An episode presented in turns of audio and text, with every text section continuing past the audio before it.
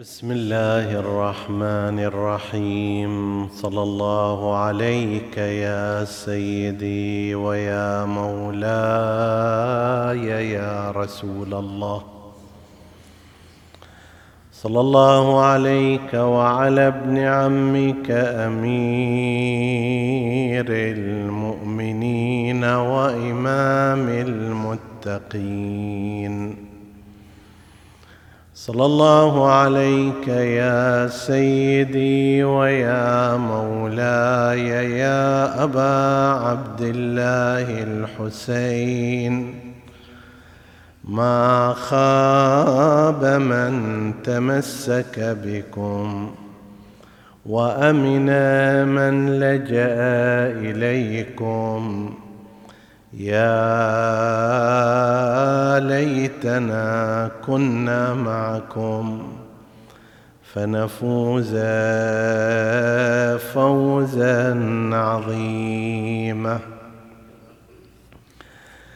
قال الله العظيم في كتابه الكريم بسم الله الرحمن الرحيم. ولقد ضربنا للناس في هذا القرآن من كل مثل لعلهم يتذكرون. آمنا بالله. صدق الله العلي العظيم. عطروا مجالسكم بذكر محمد وآل محمد.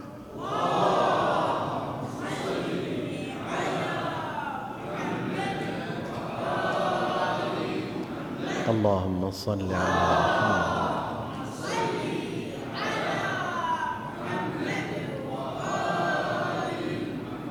اللهم صل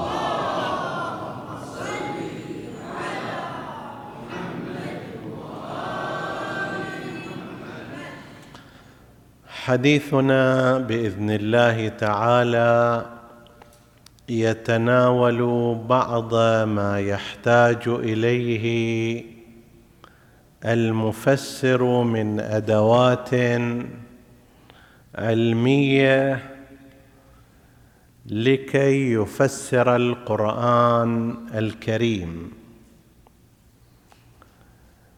من الواضح أننا نشهد في هذه الفترة محاولات كثيرة لتفسير القرآن الكريم سواء كانت من أتباع مدرسة الخلفاء أو من أتباع مدرسة أهل البيت عليهم السلام أو ممن يوصفون بالحداثة.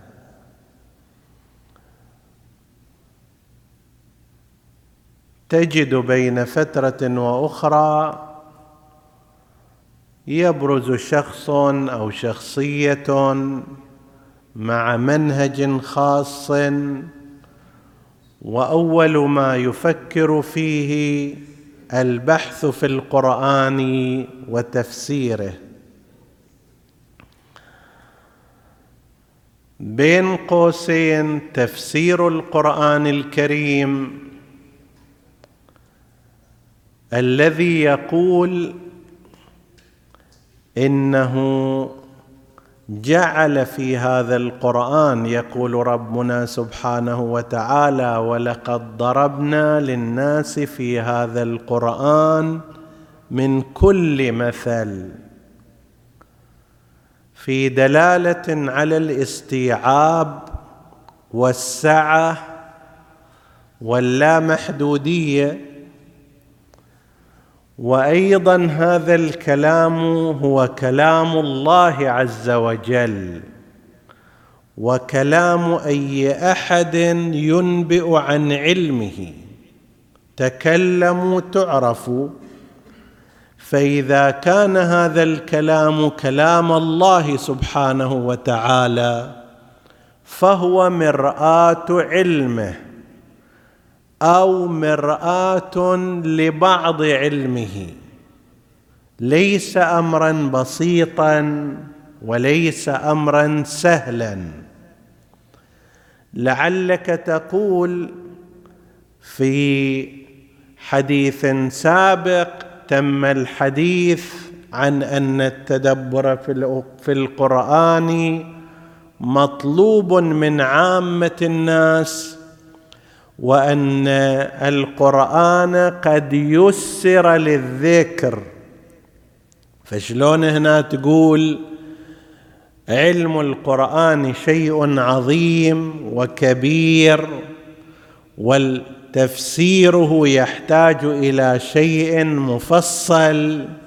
بينما قلنا في ذلك الوقت أن التدبر في متناول عامة الناس الذين يعرفون العربية أليس هناك تخالفا في الكلامين؟ الجواب على ذلك كلا. التدبر هو محاولة التفهم لأجل نفسك. بس ما تقدر تقدم هذا باعتباره وصفه لعامة الناس. وهذا انت تشوفه في المثال الطبيعي الآن عندما يصاب الإنسان مثلا بسخونة بوجع في بدنه يبتكر أشياء يجيب له زهورات يخلط هذا ويا ذاك يخلي عليهم فلان شيء يشرب هذا إلى نفسه. ما حد يقول له لا ليش مسوي هذا؟ انت غلط مسوي هذا انت معاقب ابدا. لكن إذا فتح له مطاب وقام يعرض علاجاته وأدويته للناس آنئذ يقال له إذا أخطأت تعاقب وإذا تصديت من غير أهلية تحاسب. أنت في بيتك تريد توصف وصفة إلى نفسك براحتك ويا حالك. إن أصبت أصبت وإذا ما أصبت ما حد راح يتضرر غيرك. وأما إذا فتحت لك عيادة وجعلت الناس يرجعون إليك وصرفت لهم دواء. آنئذ تحاسب هل أنت مؤهل لذلك أو غير مؤهل؟ وإذا أخطأت فد خطأ طبي وأدى إلى مشكلة من الممكن أن يترتب عليها تدارك وأثر. نفس الكلام ننقله إلى موضوع التدبر والتفسير. تدبر الإنسان هو يفكر ويتأمل في معاني الآيات لنفسه لكي يتفهم لكي يعمل على طبقها. أما التفسير إذا جاء يفسر القرآن فهذا يعطي وصفة للناس يصرف علاجا للناس. يقول لهم افهموا القرآن بهذا النحو ولذلك يطالب بأنه هل أنت مؤهل في ذلك أو غير مؤهل؟ يقال له هل أنت عندك كفاءة أو لا؟ وإذا أخطأت من الممكن أن يترتب على هذا الخطأ نوع من المحاسبة. فإذا يختلف الأمر في قضية التدبر عنه في قضية التفسير في قضية التدبر أمر شخصي إلي أنا اهتداء تعرف تأمل تفكر في جهتي وأما التفسير فهو صرف وصفه علاجية إلى الناس. ولهذا يتطلب المفسر أن يكون له عدة التفسير أن يكون له قابلية ومؤهلات وعلوم من خلالها يمكن الاطمئنان إلى معرفته بتفسير القرآن الكريم. ليصير أن حائط القرآن الكريم أقصر الحوائط فأي واحد اجى أراد أن يجرب يجرب في القرآن الكريم ويسوي إلى منهج وطريقة وأسلوب وإلى آخره. فإن في هذا لو لم يكن قائما على أساس علمي وعلى مقدمات صحيحة من الممكن أن يكون فيه ضلال كبير. فما هي إذن العلوم التي يحتاجها من يمارس التفسير للقرآن الكريم؟ أمور مختلفة أوجزها في العناوين التالية. العنوان الأول اللغة العربية وما يتصل بها من علوم الصرف والبلاغة اللغة نحوا وصرفا وبلاغة. المفسر لا بد أن يكون عنده معرفة باللغة العربية في نحوها ضبط الحركات الإعرابية الفاعل والمفعول والجار والمجرور وأمثال ذلك حتى يعرف وجه الترابط بين الكلمات. لا بد أن يتعرف أيضا على معاني هذه الألفاظ ولو بالرجوع إلى المعاجم اللغوية والقدرة على اكتشاف المعاني الأصوب والأصلح.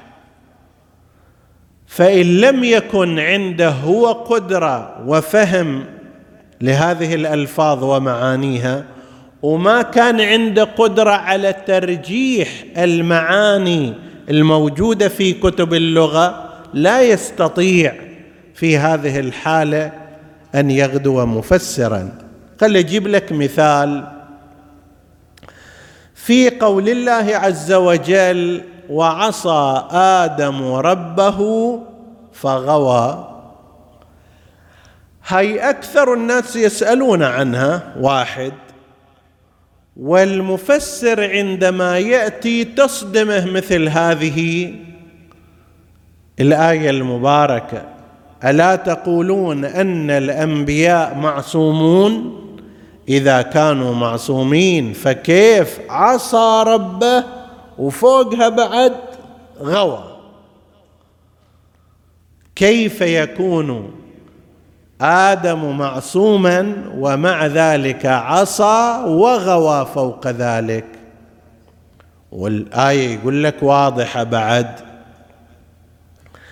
لكن إذا يجي باحث في اللغة يعرف معنى الكلمات الأصلية وما متأثر بالشائع والأجواء المعروفة راح يرجع يشوف كلمة عصا في اللغة العربية في أصلها بمعنى مطلق المخالفة. والمخالفة قد تكون في أمر واجب وجوبا تكليفيا مولويا وقد تكون لشيء وأمر ارشادي وقد تكون لشيء مستحب وقد تكون لنصيحة أصلا. فتعال لا تأخذ كلمة عصا بما هو ظاهرها بما هو ظاهرها المعروف من أن هذا عصيان لله والعاصي يعاقب بنار جهنم. لا المعصية هنا والعصيان هنا ارجع إلى معناه اللغوي الأصلي راح تشوف أنه بمعنى مطلق المخالفة خالف بس خالف ماذا؟ مرة يكون خالف نصيحة. الآن أنا وأنت كم نخالف من النصائح؟ نصيحة من النصائح أنه يا إنسان خليك آدمي في الحياة. طيب كم كم نسمعها هذه؟ لا نمشي عليها مئة في المئة. يعني إحنا شنو؟ خالفنا هذه النصيحة يعني عصيناها. هل هالمخالفة هذه تودي الإنسان إلى نار جهنم؟ كلا. طبيب اجى قال لي ذاك البعيد أبعد الله عنكم الأمراض أنت عندك لنفترض احتمال الإصابة بالسكر. واضح. طيب بيئتك الوراثية تساعد عليه؟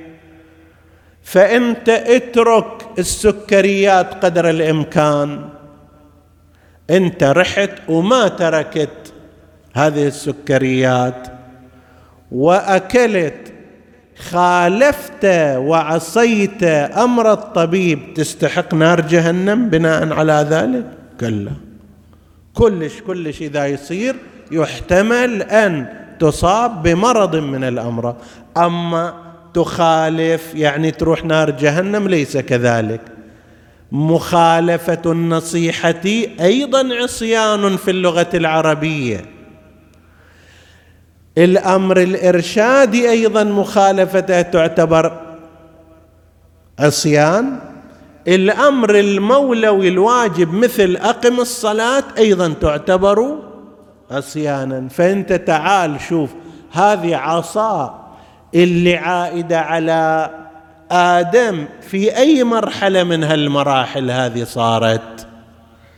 لما يتبين لك أن العصيان هنا بمعنى مطلق المخالفة وهي تتعدد بتعدد طرفها قد يكون نصيحة قد يكون امرا استحبابيا قد يكون أصلا أمر ارشادي ما في استحباب ولا وجوب وقد يكون امرا وجوبيا.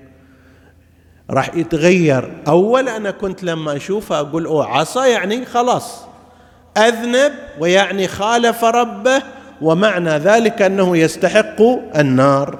لا تغير المعنى. غوى فغوى إحنا الآن المعنى عندنا عن الغواية ما هو؟ يعني الضلال الموجب للعذاب. ليس كذلك في اللغة العربية.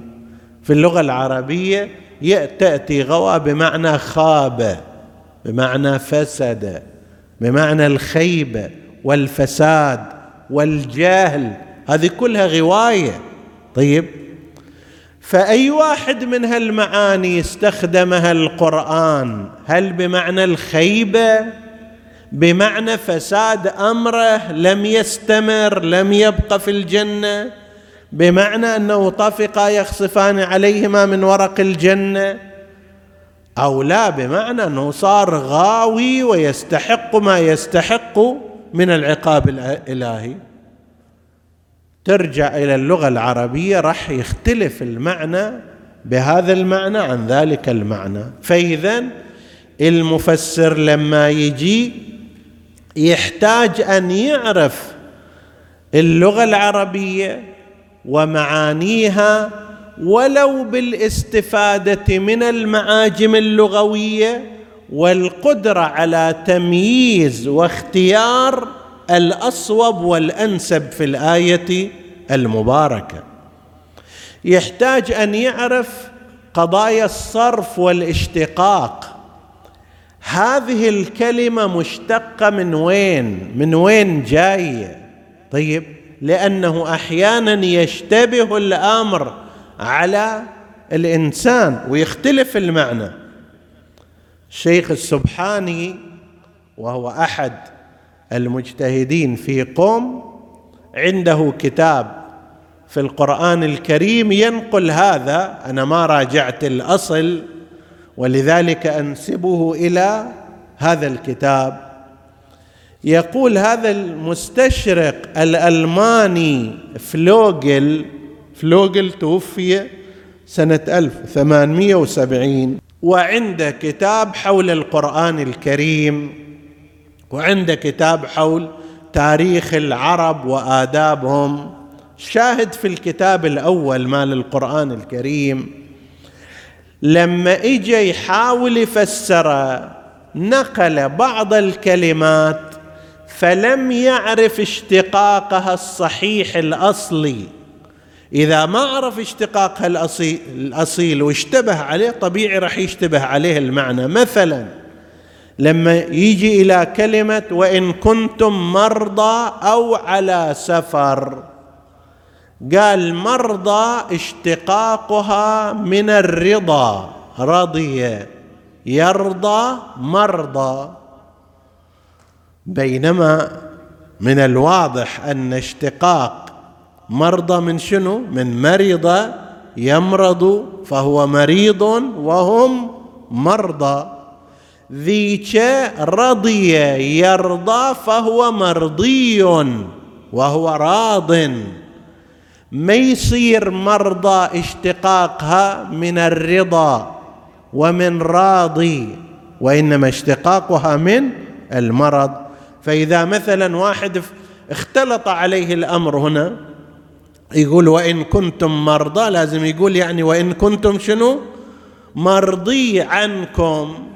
محل رضا من الآخرين. لا وإن كنتم مرضى يعني كنتم تعانون من مرض. وهكذا في مثل قوله تعالى فيما يرتبط بنساء النبي وقرن في بيوتكن. قرن الصحيح أنها مشتقة من قر يقر مستقر وقار وهكذا. يقر لما تجي في الأمر يقال بالنسبة إلى النساء قرن يعني قررن قرن. ابقوا في بيوتكم خلي يصير عندكم استقرار في البيوت.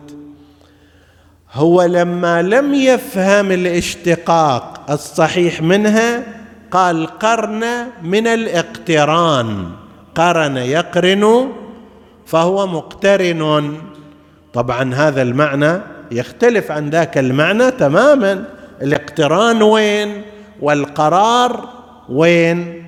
طيب هذا من أين ناشئ من أنه لم يعرف تصريف الفعل. وقد ذكرنا في وقت سابق في الحديث عن المستشرقين أن قسما منهم لما كانت ليست لغتهم الأصلية العربية آنئذ لم يستطيعوا أن يعرفوا جهات البلاغة فيها جهات الاشتقاق فيها جهات المعنى ففسروها تفاسير غير صحيحة.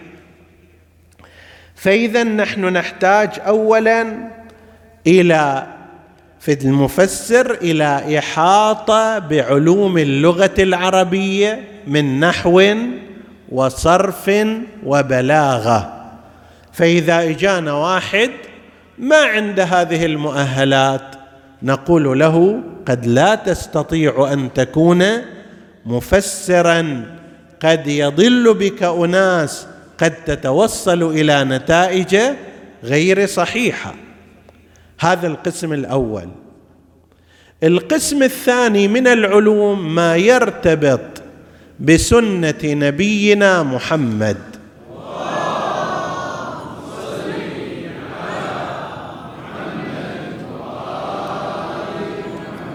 والأئمة المعصومين عليهم السلام كما يذهب إليه الاماميه الآن أكو قسم ممن يمارس التفسير أصلا ما عنده فكر في قضية سنة النبي. يجي يقول لك مثلا الصوم يختلف عن الصيام. هذا بمعنى ذاك بمعنى آخر. طيب في كلام رسول الله صلى الله عليه وآله إلى ما شاء الله استخدم الصوم بنفس معنى الصيام والصيام بمعنى الصوم. فهل أن النبي كان في اصطلاحه يختلف عن اصطلاح القرآن الكريم؟ أو ما كان النبي يدري أن الصوم يختلف عن الصيام؟ أنت إجيت واكتشفت هذا مثلا؟ وأمثال ذلك. عدم الاطلاع أحيانا وعدم القدرة على تحقيق سيرة وسنة النبي وهو الأكثر. تدرون أن الإنسان لكي يستفيد من السنة بمعنى الحديث أو بمعنى فعل النبي السيرة هذا يحتاج إليه إلى طي مقدمات رجالية إلى معرفة علم الرجال. معرفة علم الدراية معرفة كيفية الجمع بين الأخبار والروايات المتعارضة وهذا يرتبط بالأصول. فإذا أنا ما أعرف هذه الأمور إن طبيت في هذا البحر وأنا لا أعرفه الآخرون سينتقدونني ويتبين لهم الخلل في كلامي فمن الأفضل من البداية على قولهم ترك الذنب ولا الاستغفار. من البداية نقول ما نبغى سنة النبي ولا سيرة النبي وما نحتاج الها أصلا.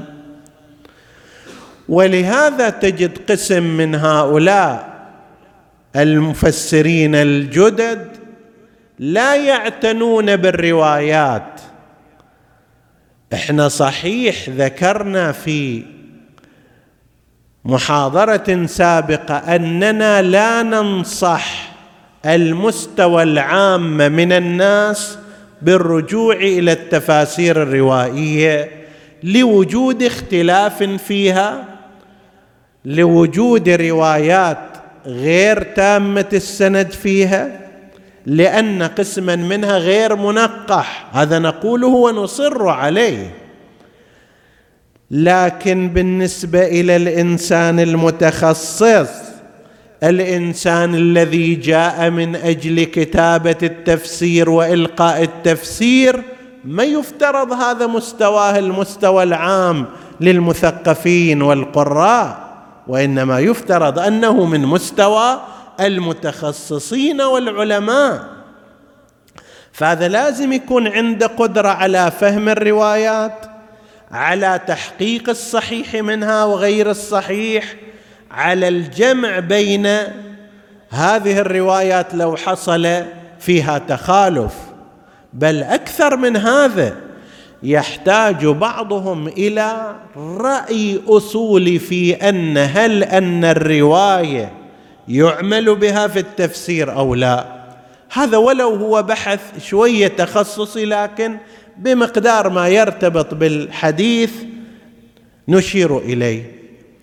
هل نستطيع أن نستدل بالروايات الصحيحة عن النبي والمعصومين في قضايا التفسير أو لا نستطيع؟ هناك مسلكان بين علماء الأصول والتفسير بتبع ذلك. مثلا العلامة الطباطبائي صاحب الميزان يقول نحن لا نستطيع الاستفادة من الروايات الصحيحة إلا بمقدار التأييد والاستشهاد لا بمقدار الاستدلال. لماذا؟ قال لأن حجية خبر الثقه إنما ثبتت في الفقه. إثباتها في التفسير والقرآن يحتاج إلى دليل. ليش ثبتت في الفقه؟ قال لأن روايات جاءت تقول هاي ولو هي ظنية إلا أنها من الظن الخاص المعتبر وأن لها اثرا شرعيا. الشرع إجا قال لك ما يخالف اعمل بخبر الثقة حتى تستطيع أن تؤدي واجباتك. وجود أثر شرعي حلال حرام أفعال غير ذلك. فجعل الشرع خبر الثقة طريقا إلى هذه الأحكام. وأما غير ذلك الأصل أنها ليست حجة. طيب فإذا ما نقدر نستفيد منها بعنوان الدليل في تفسير؟ بينما آخرون ولعلهم الأكثر كسيد الخوئي والشيخ المعرفة وغيرهم من اللي هم عندهم تفسير وعندهم أصول قالوا لا. خبر الثقة ثبت ببناء العقلاء وبناء العقلاء لا يفرق بين الأحكام الشرعية وبين قضايا التفسير. يعتبر هذا حجة فيه وفي هذا أيضا حجة. فهنا مثلا تختلف المسالك. هذا المفسر اللي ما يدري عن هالحكي أصلا من وين وما يدري أن خبر الواحد ماذا يعني وما يدري من أين جهة اعتبار خبر الثقة خبر الواحد الثقة من وين. لا يستطيع أن يبحر في هذا البحر وأن يخوض في هذا الماء. فايضا لا بد من التعرف على سنة رسول الله صلى الله عليه وآله كلام المعصومين إما لأجل أنها حجة ودليل كما هو مسلك مثل سيد الخوئي وشيخ معرفة وغيرهم أو لكونها شاهد وقرينة ومؤيد كما هو رأي سيد الطباطبائي. طيب. فاذا لا بد من التعرف على سنة رسول الله. سنة النبي صلى الله عليه وآله أيضا ستعلمنا وتخبرنا ببيئة النزول وأسباب النزول في أي جو نزلت هذه الآيات وراح تعرفنا على بيئة نزول هذه الآية المباركة. وقد تحدثنا في ليلة مضت عن بعض الأمثلة في كيفية استفادة الأئمة عليهم السلام والبرهنة من القرآن البرهنة على آيات القرآن الكريم بحوادث معينة من أسباب النزول أو من توضيح معنى الكلمات أو من الجمع بين الآيات بما يوضح بعضها بعضا. تقدم الحديث في هذا. أن يجي واحد وفقط يفتح آيات القرآن واللي يجي إلى باله بحسب حساباته طيب يفتي به ويقول هذا ليس له بهذا المقدار عدة المفسر. هذا أمر ثاني. طبعا لا بد أن نشير إلى أن الروايات الواردة عن النبي صلى الله عليه وآله لذكره صلوا عليه.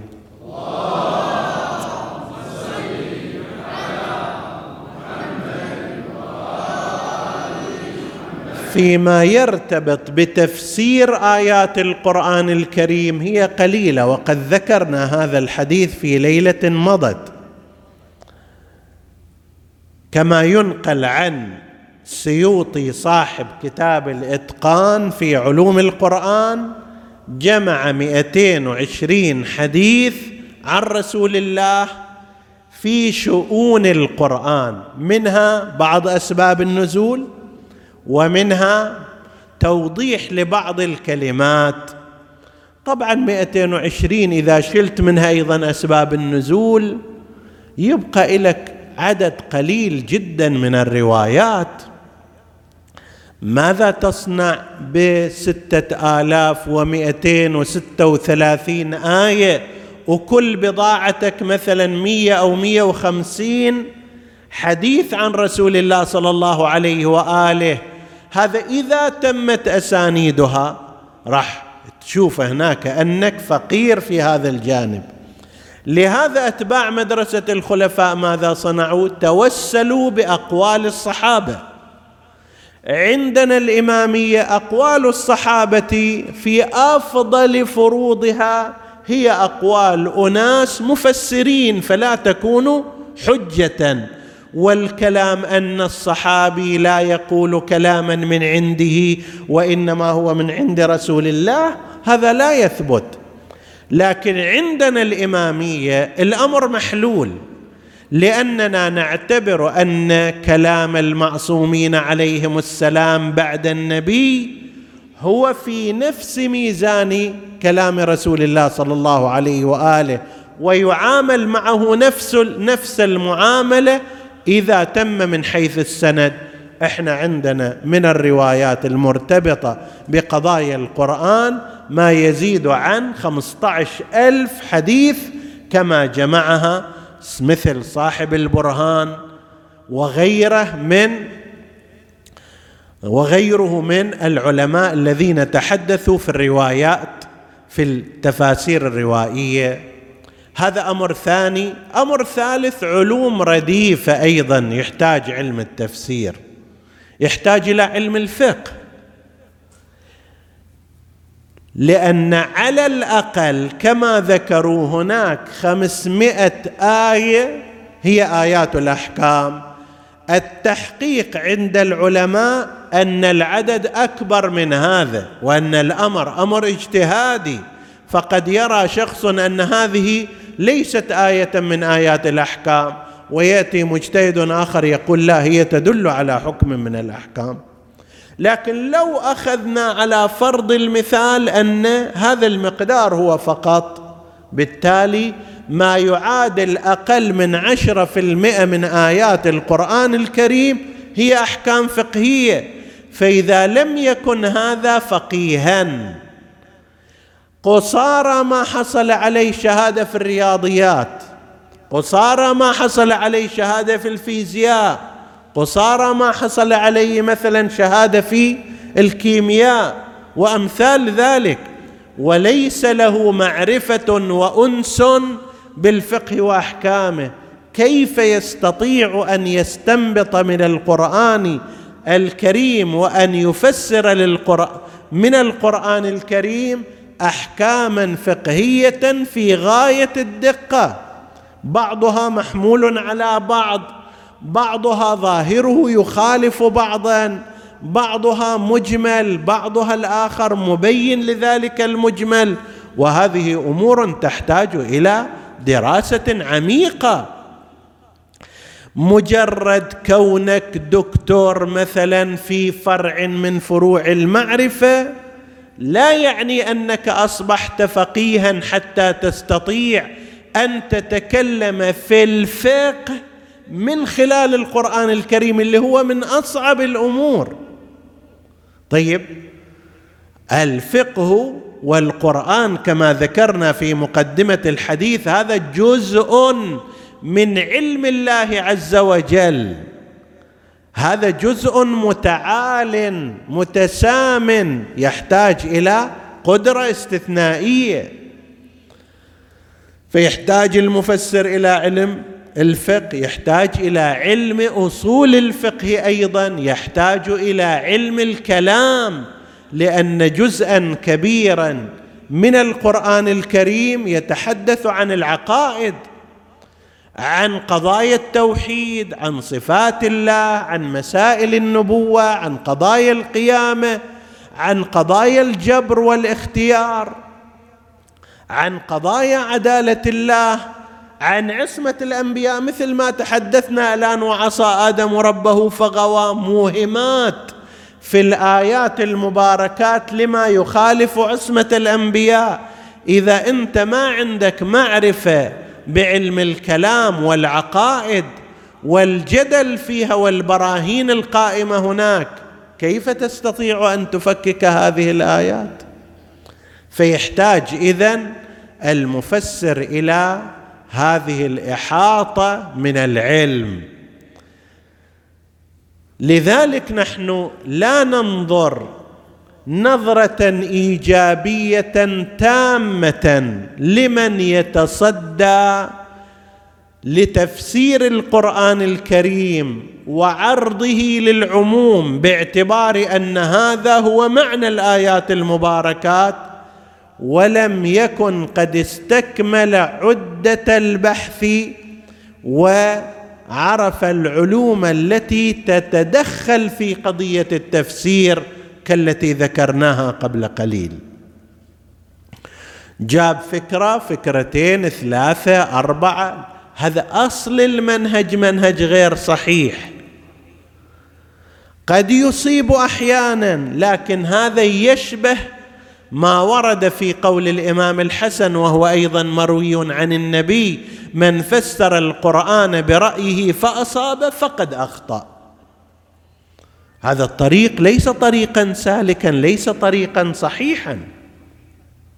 نعم إذا استكمل الإنسان عدته هذه وأصبح قادرا على مثل هذا الأمر فلا مانع من ذلك. وقد وجدنا في علماء الإمامية قديما وحديثا من تصدى لهذا وكان على كفاءة في هذا الأمر. هنا لابد أن أشير إلى نقطة أن البعض يقول بأن اهتمام الإمامية بالقرآن وتفسيره ليس اهتماما كبيرا. هناك هجر للقرآن ولتفسيره عدم اهتمام. وهذا الكلام تنقصه الدقة. فإننا لو نظرنا مثلا إلى عدد كتب التفسير التي ألفها علماء إماميون وذكرها العلامة الاغبو زرق الطهراني هذا الباحث المحقق شيخ محسن معروف باغبو زرق الطهراني صاحب كتاب الذريعة إلى تصانيف الشيعة وصاحب كتاب طبقات أعلام الشيعة. عنده تتبع إلى ما صنفه شيعة أهل البيت قديما وحديثا في حوالي أكثر من ثلاثين مجلد وعند أيضا طبقات أعلام الشيعة ترجمة للعلماء. ذكر في بعض مواضعه ما مجموعه أكثر من ثمانمائة عنوان تفسير صدرت من أقلام علماء الإمامية ثمانمائة تفسير. هذا ليس شيئا قليلا بالقياس إلى كل التفاسير التي خرجت في الأمة الإسلامية مع ملاحظة عدد ونسبة الشيعة الإمامية في المجموع الكلي للأمة.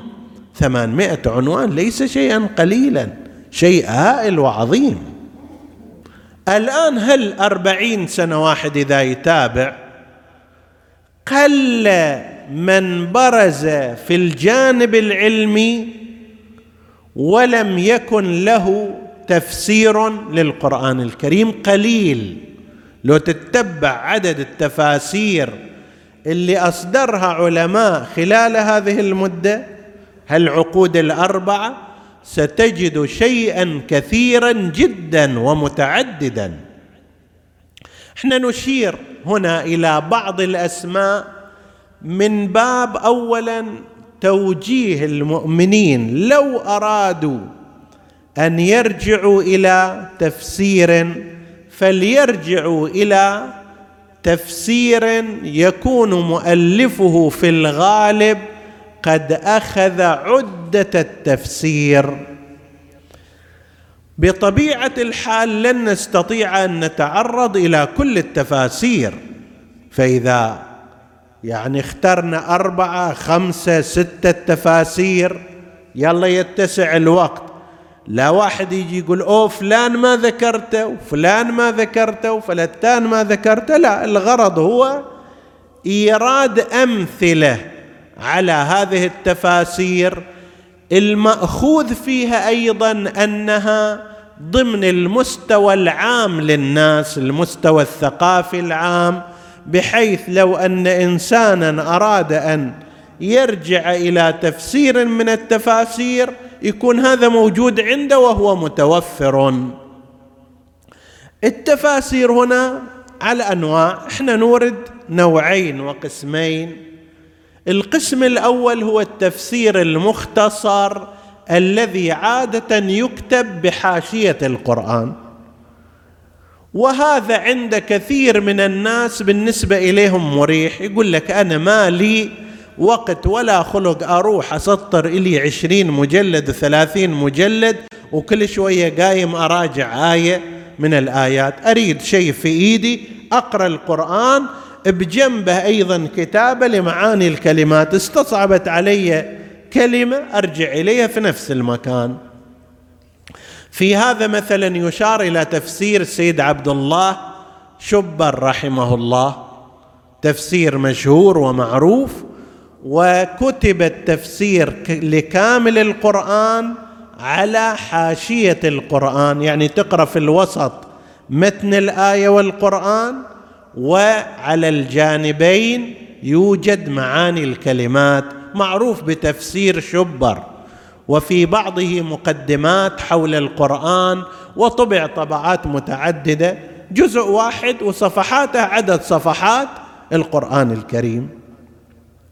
من ذلك أيضا في نفس النوع تبيين القرآن للمرحوم السيد محمد الشيرازي أيضا ينهج نفس المنهج في الوسط متن القرآن الكريم وعلى الهامش توجد الكلمات ومعانيها وهو جزء واحد مجلد واحد. ومثل ذلك أيضا أوضح البيان في تفسير القرآن للشهيد المرحوم السيد عباس الموسوي. أيضا نفس المنهج اختطه بحيث تقرأ القرآن في الوسط وعلى جانبيه توجد معاني الكلمات. وهناك عدد آخر من التفاسير من هذا النوع مما كتب من قبل علماء أهل البيت عليهم السلام. القسم الآخر لا تفاسير مفصلة من مجلدات متعددة إذا أحد أراد الإكثار من الاطلاع عليها نحن نتحدث عن بعض ما خرج باللغة العربية.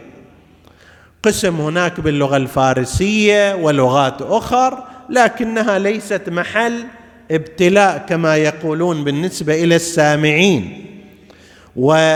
واختيار هذه التفاسير لما ذكرنا كنماذج. في طليعة ذلك تفسير مواهب الرحمن في تفسير القرآن للمرحوم السيد عبد الأعلى السبزواري. توفي سنة 1414 واحد من أعاظم العلماء. ذكرنا عنه شيئا عند الحديث في قضية النظريتين المتعاكستين في موضوع علم التجويد. هذا يقع في ثلاثين مجلد. عندنا تفسير الميزان للعلامة الطباطبائي وهو معروف ومشهور ومنتشر وهو تفسير قيم ومفيد ونافع لطبقات مختلفة. حتى طبقات المتخصصين أيضا والبارعين في أمور الثقافة والواصلين في قضايا الحوزات أيضا يستفاد من هذا التفسير للعلامة الطباطبائي رضوان الله عليه. تفسير الأمثل الأمثل في تفسير كتاب الله المنزل. للشيخ ناصر مكارم الشيرازي مع سبعة من تلامذته. سنوات سماوات سبع وارضون سبع وسبعة أعوان. هذا أشبه بالتفسير الجمعي صار ولكن هو تأليف للشيخ مكارم الشيرازي وهو كتاب منتشر ومشهور. هاي الكتب ميزتها هاي التفاسير ميزتها ما تركز زايد على البحوث المعمقة باستثناء الميزان. فيها لمسة اجتماعية فيها توضيحات فقهية فيها توضيحات عقائدية فيها قضايا تاريخية وأمثال ذلك. من هذا من ذلك أيضا تفسير من هدى القرآن. سيد محمد تقي المدرسي. وهذا من التفاسير اللي هي أشبه بتطبيق لمبادئ التدبر على تفسير القرآن الكريم. ومؤلفه يصرح بذلك في بدايات التفسير. من هذه التفاسير تفسير النور. للشيخ محسن قراءتي. عشر مجلدات وهذا الرجل يعني صار له أكثر من خمسين سنة مشغول بتخصص القرآن. ولعلي لا أكون مخطئا إذا قلت أنه لا يوجد تراث مسجل لواحد من العلماء المعاصرين بل ولا السابقين صوتي وتصويري ومحفوظ حول تفسير الآيات القرآن الكريم مثل هذا الشيخ لأنه منذ أكثر من أربعين سنة وهو لا يلقي محاضرة إلا من خلال ذكر التفسير وتجميع الآيات وما شابه ذلك. تفسير الكاشف للمرحوم الشيخ محمد جواد مغنية في سبعة مجلدات. كتب الشيخ مغنية رحمه الله وقد ذكرنا شيئا من حياته في هذا المسجد المبارك قبل عدة سنوات. تتميز بأنها ذات بيان سلس سريع الوصول إلى فئة الشباب. هذه وغيرها من التفاسير كثير يضيق بنا الوقت لو أردنا أن نتعرض إليها بكاملها. بعضها مطول ومفصل بعض التفاسير قيل أنها وصلت إلى خمسة وستين مجلد لكن هذا بعد يخرج عن مراجعة المستوى العام إلى. هذه هذا الأمر وأمثاله يشير إلى أن ما قيل من قلة اهتمام الإمامية بقضية القرآن والتفسير ليس امرا دقيقا وتاما. الإمامية يرون القرآن الكريم عدلا أكبر وثقلا أكبر والعتره التي يسمون باسمها هي العدل الأصغر والثقل الأصغر. فكيف لا يهتمون بالقرآن الكريم. هم يسيرون بهذا على منهاج أئمتهم الذين جعلوا القرآن في أعلى درجات الإحترام والتوقير وجاهدوا بتبليغ أحكامه وسخروا حياتهم من أجل بيان مفاهيمه. كل قومتهم وقعدتهم حسب التعبير كانت من أجل حفظ القرآن بحدوده ومعالمه وتعاليمه وخاضوا هالمعارك والسجون والأذى من أجل هذا الأمر. لأن القرآن الكريم هو رمز الإسلام هو قاعدة الإسلام الصلبه فإذا هذه القاعدة تفتتت تفتت الإسلام والإمام الحسين عليه السلام اللي أزعجه من مدينة جده وأخرجه ماذا؟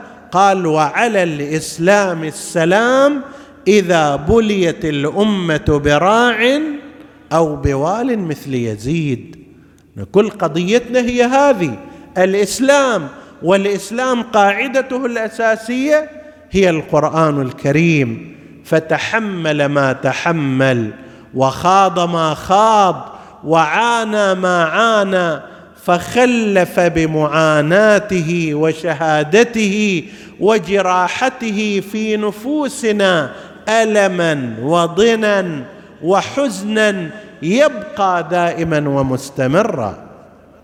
شاعر يقول كفاني ضنا كفاني مرضا كفاني تعبا كفاني الما كفاني ضنا.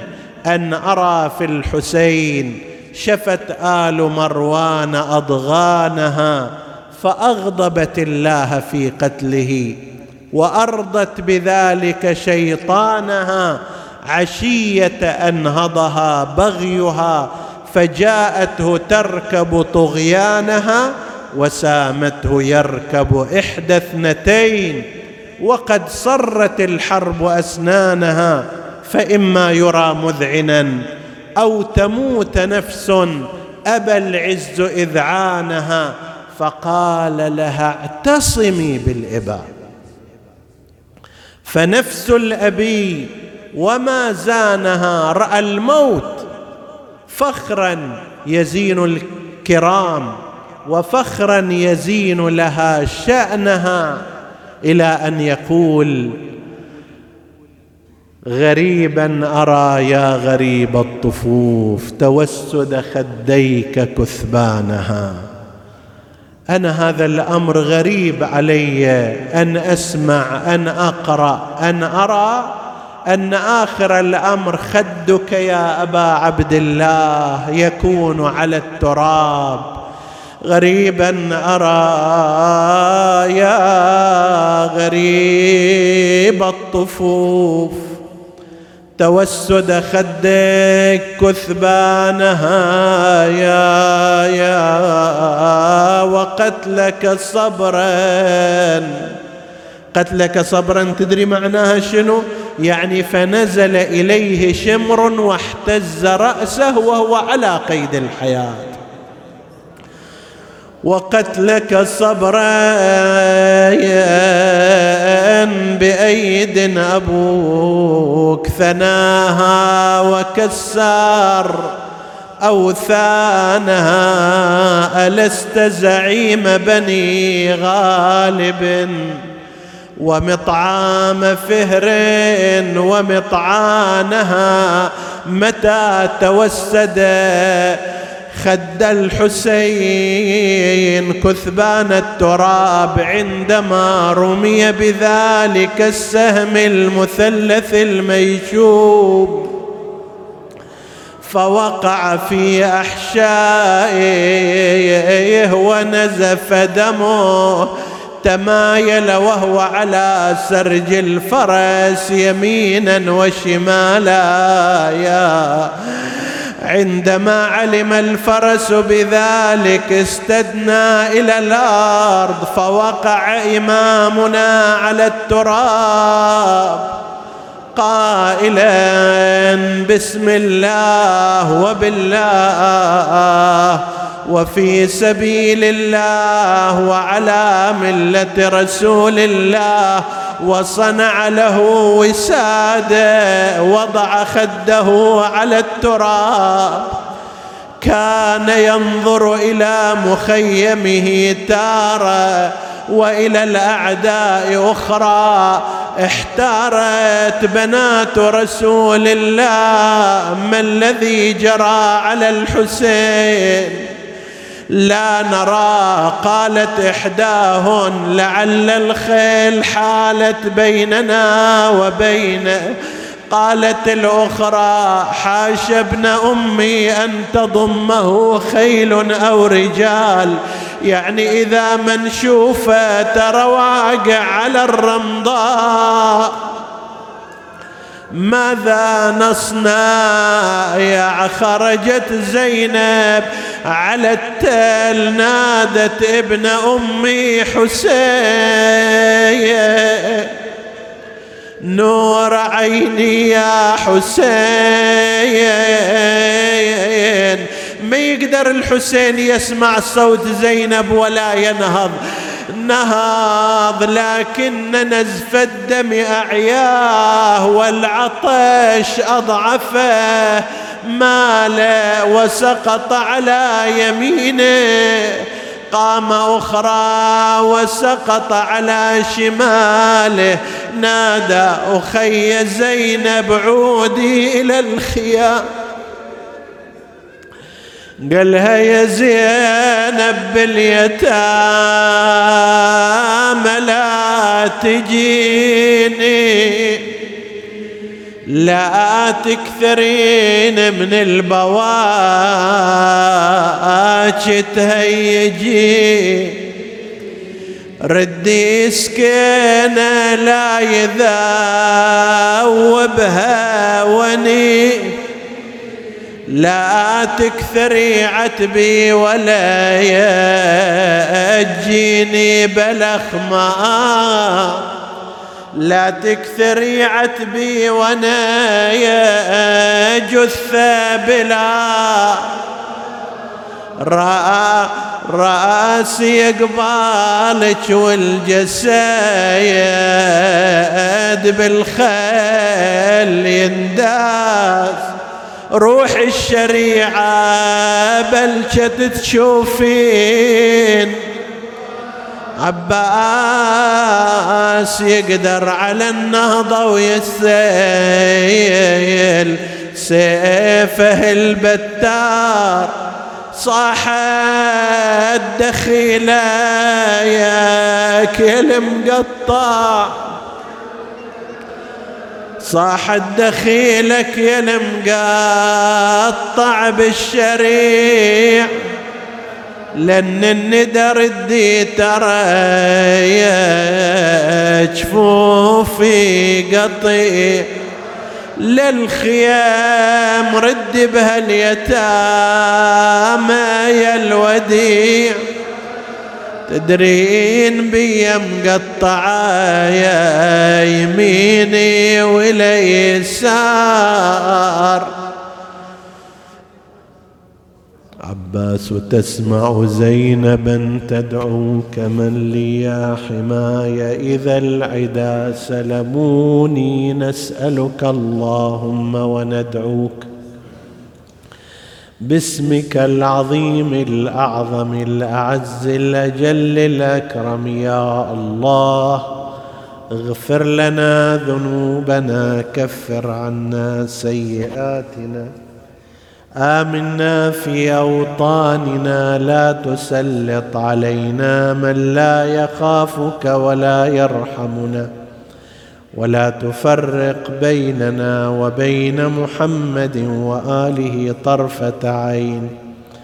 احفظ اللهم إخواني الحاضرين فردا فردا واقض حوائجهم. اشف اللهم مرضاهم من سألنا الدعاء في حاجة. اللهم اقضها يا قاضي الحاجات. وتقبل اللهم عمل المؤسسين بأحسن القبول إلى أرواح موتاهم وموتى السامعين. نهدي ثواب الفاتحة تسبقها الصلوات.